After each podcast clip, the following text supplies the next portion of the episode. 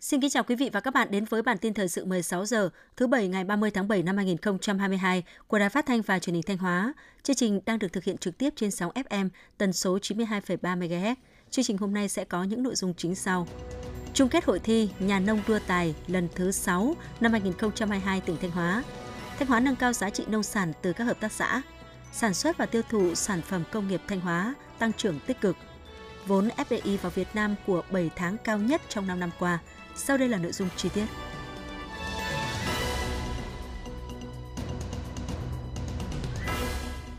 Thưa quý vị và các bạn, tối qua, tại nhà hát Lam Sơn, thành phố Thanh Hóa, Sở Văn hóa, Thể thao và Du lịch phối hợp với công ty cổ phần tập đoàn Mặt Trời và nhà hát tuổi trẻ tổ chức biểu diễn vở kịch Ông không phải là bố tôi. Tới dự có đồng chí Đỗ Trọng Hưng, Ủy viên Trung ương Đảng, Bí thư tỉnh ủy, Chủ tịch Hội đồng Nhân dân tỉnh, các đồng chí Đầu Thanh Tùng, Lê Đức Giang, Phó Chủ tịch Ủy ban Nhân dân tỉnh, các đồng chí lãnh đạo tỉnh qua các thời kỳ, đại diện tập đoàn Sun Group và đông đảo khán giả Thanh Hóa. Được viết từ năm 1988, vở kịch Ông không phải là bố tôi là một trong những tác phẩm cuối cùng trong sự nghiệp lừng lẫy của nhà viết kịch tài hoa Lưu Quang Vũ. Tác phẩm là một sự cảnh tỉnh về hiệu quả của sự vụ lợi và toan tính trong gia đình, có thể dẫn tới những bi kịch, sự băng hoại đạo đức tới mức con cái sẵn sàng phủ nhận ông không phải là bố tôi – ra đời từ cách đây hơn 30 năm, nhưng vở kịch vẫn là bài học sâu sắc về luật nhân quả, truyền đi thông điệp về sự bao dung, tha thứ giữa con người với con người, làm thức tỉnh lương tri và chuyên trở những giá trị nhân văn tốt đẹp. Vở kịch đã để lại ấn tượng sâu sắc trong lòng khán giả. Được biết, Sở Văn hóa Thể thao và Du lịch sẽ tiếp tục phối hợp để đưa nhiều vở diễn có giá trị nghệ thuật cao tới công chúng, khán giả Thanh Hóa trong thời gian tới. Hôm nay ngày 30 tháng 7 tại thành phố Thanh Hóa, Hội nông dân tỉnh Thanh Hóa tổ chức chung kết hội thi Nhà nông đua tài lần thứ 6 năm 2022. Đến dự lễ khai mạc và động viên hội thi có các đồng chí Bùi Thị Thơm, Phó Chủ tịch Trung ương Hội Nông dân Việt Nam, trưởng ban tổ chức hội thi nhà nông đua tài toàn quốc khu vực 2, Trịnh Tuấn Sinh, Phó Bí thư tỉnh ủy, Phạm Thị Thanh Thủy, Ủy viên Ban Thường vụ, trưởng ban dân vận tỉnh ủy, Chủ tịch Ủy ban Mặt trận Tổ quốc tỉnh, Nguyễn Quang Hải, Phó Chủ tịch Hội đồng dân tỉnh, Lê Đức Giang, Phó Chủ tịch Ủy ban dân tỉnh, Tham gia chung kết hội thi nhà nông đua tài toàn tỉnh lần thứ 6 năm 2022, tỉnh Thanh Hóa có 6 đội thi đến từ 6 đơn vị có thành tích xuất sắc qua các vòng thi khu vực phía Tây, phía Nam, phía Bắc của tỉnh gồm Đông Sơn, Nông Cống, Nga Sơn, Hà Trung, Như Xuân và Cẩm Thủy. Tại hội thi chung kết, 6 đội thi tranh tài ở 4 phần thi gồm lời chào nông dân, kiến thức nhà nông, nghe nông dân nói và so tài nông dân. Kết thúc hội thi chung kết, đội thi của Hội Nông dân huyện Đông Sơn đã xuất sắc giành được giải nhất – Hội Thi Nông dân huyện Nông Cống đạt giải nhì, Hội Nông dân huyện Như Xuân Cẩm Thủy đạt giải ba và Hội Nông dân huyện Hà Trung Hà Sơn cùng đoạt giải khuyến khích. Đội đạt giải nhất chung kết hội thi nhà nông đua tài tỉnh Thanh Hóa lần thứ 6 năm 2022 sẽ đại diện cho Hội Nông dân tỉnh Thanh Hóa tham dự hội thi nhà nông đua tài khu vực 2 do Trung ương Hội Nông dân Việt Nam tổ chức vào ngày 22 và ngày 23 tháng 8 năm 2022 tại thành phố Hải Phòng. Thời gian qua, huyện Quảng Sương, tỉnh Thanh Hóa đã chú trọng phát triển sản xuất và cung ứng các chuỗi thực phẩm an toàn. Hiện nay, huyện đã xây dựng được 15 chuỗi cung ứng thực phẩm an toàn, trong đó có 3 chuỗi lúa gạo với quy mô 50 hecta một chuỗi, 2 chuỗi rau an toàn, 5 chuỗi thịt gia súc gia cầm đảm bảo an toàn thực phẩm, 5 chuỗi thủy sản. Với số lượng chuỗi sản xuất và cung ứng thực phẩm an toàn hiện có, từ đầu năm đến nay, các đơn vị sản xuất và cung ứng trên địa bàn huyện Quảng Sương đã đưa ra thị trường trên 16.560 tấn lương thực, thực phẩm các loại – trong đó, gạo 9.750 tấn, rau quả 2.880 tấn, thịt gia súc gia cầm 2.275 tấn, còn lại là thủy sản. Các sản phẩm đưa ra thị trường đều đảm bảo chất lượng, có đầu ra ổn định và đem lại giá trị thu nhập cao. Thanh Hóa hiện có 789 hợp tác xã hoạt động trong lĩnh vực nông nghiệp. Thời gian qua, nhiều hợp tác xã đã mạnh dạn đầu tư máy móc, gắn sản xuất với chế biến, tạo ra sản phẩm có chất lượng, đồng thời tích cực xúc tiến thương mại, quảng bá sản phẩm, bán hàng trên sàn giao dịch thương mại điện tử, hệ thống phân phối cũng như các trang mạng xã hội. Các hợp tác xã cũng là cầu nối tiếp thu hướng dẫn người dân ứng dụng khoa học kỹ thuật, các quy trình sản xuất nông nghiệp an toàn thân thiện với môi trường, từng bước xây dựng thương hiệu cho nông sản địa phương. Hiện nay trong số 196 sản phẩm ô cốp hiện có của Thanh Hóa thì có 63 sản phẩm của các hợp tác xã và tổ hợp tác. Các sản phẩm đạt ô cốp có mức tiêu thụ tăng từ 30 đến 40% so với trước. Hàng trăm hợp tác xã đã tham gia các chuỗi liên kết, ký kết hợp đồng với doanh nghiệp để sản xuất và tiêu thụ nông sản an toàn, giúp bà con nông dân nâng cao giá trị trên một đơn vị diện tích, qua đó từng bước khẳng định vai trò trong việc chuyển đổi từ sản xuất nông nghiệp sang phát triển kinh tế nông nghiệp.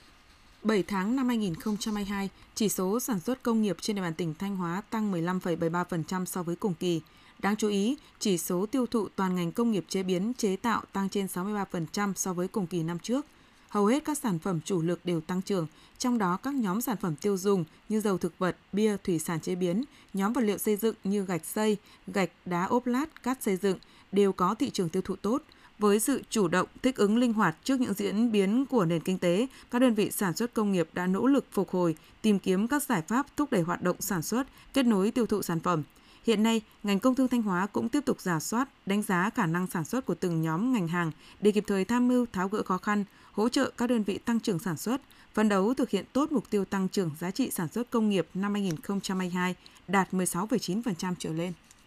Để chủ động phòng ngừa khắc phục nhanh nhất các sự cố về điện, ngay từ đầu năm 2022, Công ty Điện lực Thanh Hóa đã chỉ đạo các đơn vị trực thuộc triển khai đồng bộ các giải pháp, đồng thời ứng phó có hiệu quả với diễn biến thời tiết bất lợi, đảm bảo cấp điện ổn định an toàn. Hiện nay, các chi nhánh điện lực trên địa bàn tỉnh Thanh Hóa đều đã triển khai kiểm tra thí nghiệm định kỳ toàn bộ các thiết bị điện, khẩn trương xử lý các tồn tại về điện trở, tiếp địa chạm, phát dọn hành lang và mua sắm đầy đủ trang thiết bị để đảm bảo vận hành an toàn. Các đơn vị cũng bổ sung kịp thời tiếp địa cho các đoạn đường dây 0,4 kV không có tiếp địa lặp lại hoặc có nhưng chưa đảm bảo đúng yêu cầu kỹ thuật, sớm di chuyển làm mới 112 trạm cắt để phục vụ việc phân đoạn sự cố. Trong những tháng cao điểm của mùa mưa bão năm 2022, các đơn vị điện lực đều tổ chức trực 24 trên 24 giờ, theo dõi sát tình hình thời tiết, đồng thời tăng cường tuyên truyền khuyến cáo người dân tuân thủ nghiêm các biện pháp phòng tránh, sử dụng điện an toàn khi xảy ra rông lốc mưa lũ, không tránh trú dưới đường dây tải điện, trạm biến áp và các công trình điện khác.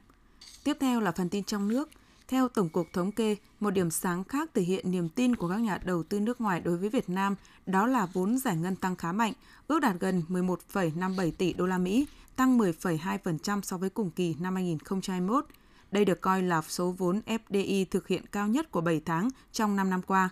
Trong 7 tháng năm 2022, đã có 78 quốc gia và vùng lãnh thổ có dự án đầu tư được cấp phép mới tại Việt Nam – trong đó, Đan Mạch là nhà đầu tư lớn nhất với 1,32 tỷ đô la Mỹ, chiếm 23,1% tổng vốn đăng ký cấp mới. Tiếp đến là Singapore với 1,22 tỷ đô la Mỹ, chiếm 21,3%. Trung Quốc 651,4 triệu đô la Mỹ, chiếm 11,4%. Hàn Quốc 567,8 triệu đô la Mỹ, chiếm 9,9%. Nhật Bản 534,8 triệu đô la Mỹ, chiếm 9,3%. Vốn đăng ký điều chỉnh có 579 lượt dự án đã cấp phép từ các năm trước đăng ký, điều chỉnh vốn đầu tư tăng thêm 7,24 tỷ đô la Mỹ, tăng 59,3% so với cùng kỳ năm trước.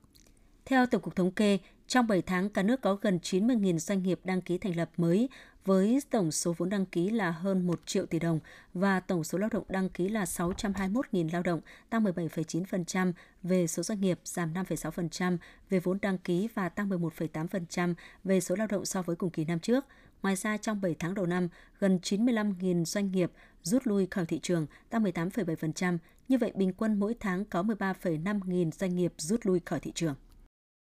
Theo Trung tâm Kiểm soát Bệnh tật tỉnh Nam Định, đến ngày 25 tháng 7, trên địa bàn tỉnh ghi nhận 94 ca mắc sốt xuất huyết có biểu hiện lâm sàng. Qua xét nghiệm khẳng định, có 58 ca dương tính với virus sốt xuất huyết, trong đó có 35 ca từ tỉnh khác về và 23 ca trong tỉnh. Nhằm ngăn sốt xuất huyết bùng phát trên diện rộng, Ủy ban dân tỉnh Nam Định đã có công văn yêu cầu các sở ban ngành đoàn thể, Ủy ban nhân dân huyện, thành phố tập trung thực hiện các biện pháp phòng chống dịch bệnh, huy động các ban ngành đoàn thể, đặc biệt là các lực lượng cán bộ, tổ dân phố, thôn, xóm và cộng đồng tham gia phòng chống sốt xuất huyết, tuyên truyền vận động, hướng dẫn tới tận hộ gia đình để người dân chủ động phòng chống, nhất là tại khu vực có ổ bệnh, từng xuất hiện ổ bệnh.